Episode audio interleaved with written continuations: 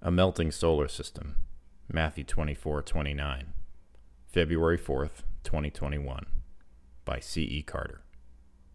But immediately after the tribulation of those days, the sun will be darkened, the moon will not give its light, and the stars will fall from the sky, and the powers of the heavens will be shaken.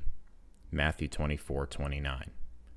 Futurists use verses like this to argue for their position that the text of Matthew 24 is mostly referring to future events, and not, as is my position, to events which would surround that generation of listeners. Matthew 24, verse 34.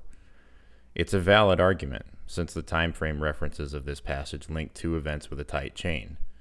Immediately after the tribulation, there will be something akin to a quote unquote melting solar system the stars falling from the sky, etc.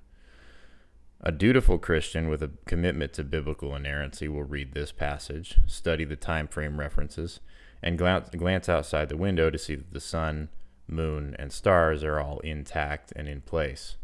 This will cause him to reasonably conclude that the solar system hasn't melted yet, and therefore that the tribulation either hasn't happened yet either, or that he's currently living through it.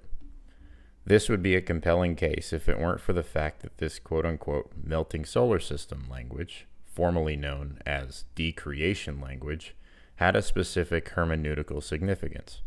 Reading the Bible well means reading the Bible through the lens of the Bible. And that means reading melting solar system language for what it really is in Scripture. For example, God uses this same decreation language to pronounce the destruction of Babylon through the prophet Isaiah for the stars of heaven and their constellations will not flash their light. The sun will be dark when it rises, and the moon will not shed its light. Isaiah 13:10. In fact, always scripture always uses the decreation language like this to refer to the destruction of a city or a nation. Always. This is because, roughly, celestial bodies refer to rulers and other governing authorities, and so falling stars, blackened moons, and darkened suns would indicate the complete undoing of the social and political order. When it's all over with, there isn't a single piece of the old system that hasn't been toppled out of place.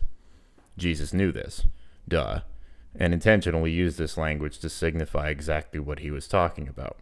Specifically, the siege and destruction of Jerusalem, the demolishment of the temple within her walls, and the diaspora of the remaining Jews who rejected Christ.